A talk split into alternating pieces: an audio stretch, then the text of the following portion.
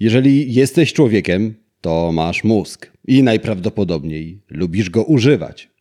A jeżeli lubisz go używać, to jesteś do niego przywiązany i nie chciałbyś, aby stało mu się coś złego.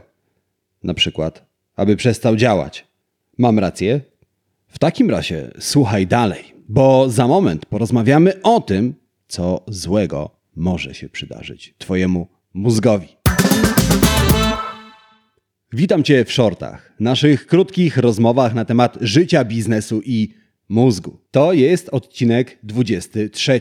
A dziś porozmawiamy o tym, dlaczego sztuczna inteligencja robi z ludzi głupków. Ale zanim zaczniemy, nie zapomnij zapisać się do newslettera Marketing z głową, aby już w najbliższy poniedziałek dostać porcję wiedzy na temat klientologii i nauczyć się zmieniać przypadkowych konsumentów w płacących klientów. Link do newslettera znajdziesz w opisie tego odcinka podcastu. Hype wywołany sztuczną inteligencją nie milknie. W momencie nagrywania tego odcinka podcastu Chat GPT doczekał się wersji czwartej, która przewyższa poprzednią pod każdym względem. Pisze zwięźlej, konkretniej, trafniej odpowiada na pytania i potrafi programować. A poza tym rozwiązuje testy z biologii i innych przedmiotów lepiej niż największy kujon, którego pamiętasz ze szkoły. Jednym słowem, robi się ciekawie. Oby tylko nie zbyt ciekawie. I aby historia nie była spełnieniem snu Jamesa Camerona, w którym sztuczna inteligencja najpierw odcina nam dostęp do Netflixa, a później wypowiada atomową wojnę. Bo wtedy może się okazać, że pytanie, które dziś pada bardzo często, nie ma żadnego znaczenia.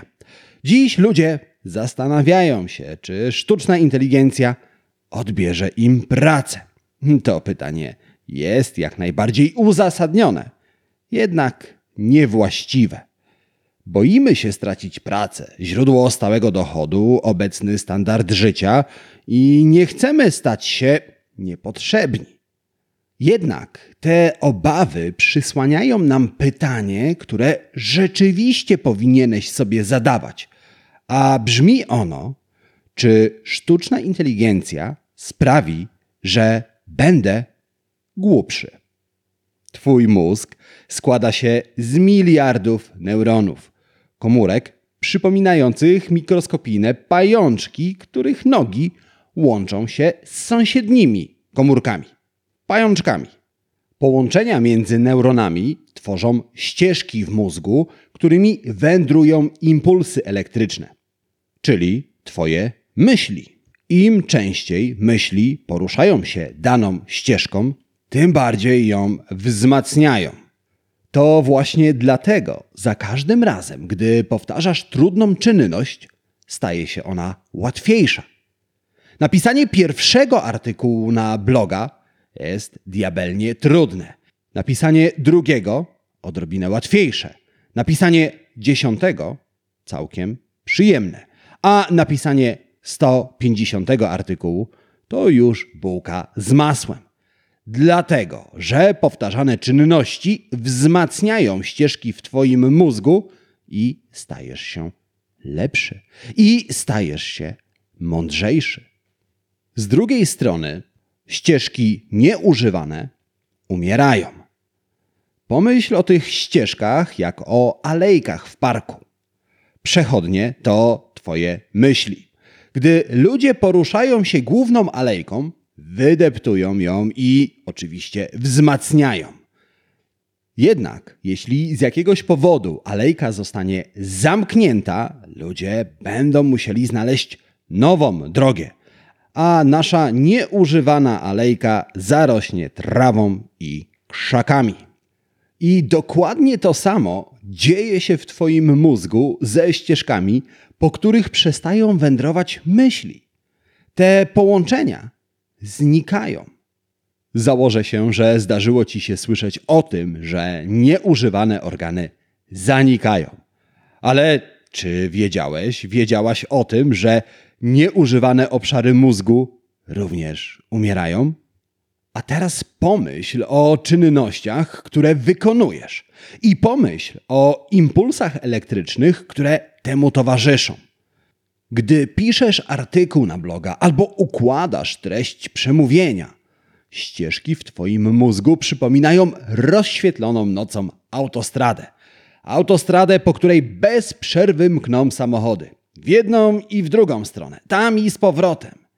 Za każdym razem, gdy samochody przejeżdżają autostradą, droga utwardza się, a ty stajesz się lepszym autorem, lepszym pisarzem, lepszym blogerem. Gdy planujesz swój kolejny tydzień, dzieje się podobnie, bo zastanawiasz się, jak pogodzić spotkanie z klientem, szkolne przedstawienie u córki i wizytę u dentysty, która powinna odbyć się miesiąc temu. Tym samym połączenia w Twoim mózgu, odpowiedzialne za rozwiązywanie skomplikowanych problemów logistycznych, wzmacniają się. A dzięki temu, choć być może od razu tego nie zauważysz, kolejny tydzień zaplanujesz odrobinę łatwiej i odrobinę szybciej. Choć mózg to nie mięsień, działa bardzo podobnie.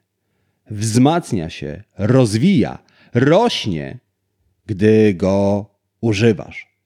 A nieużywany mózg słabnie. A teraz pomyśl o tym wszystkim, w czym sztuczna inteligencja cię wyręcza.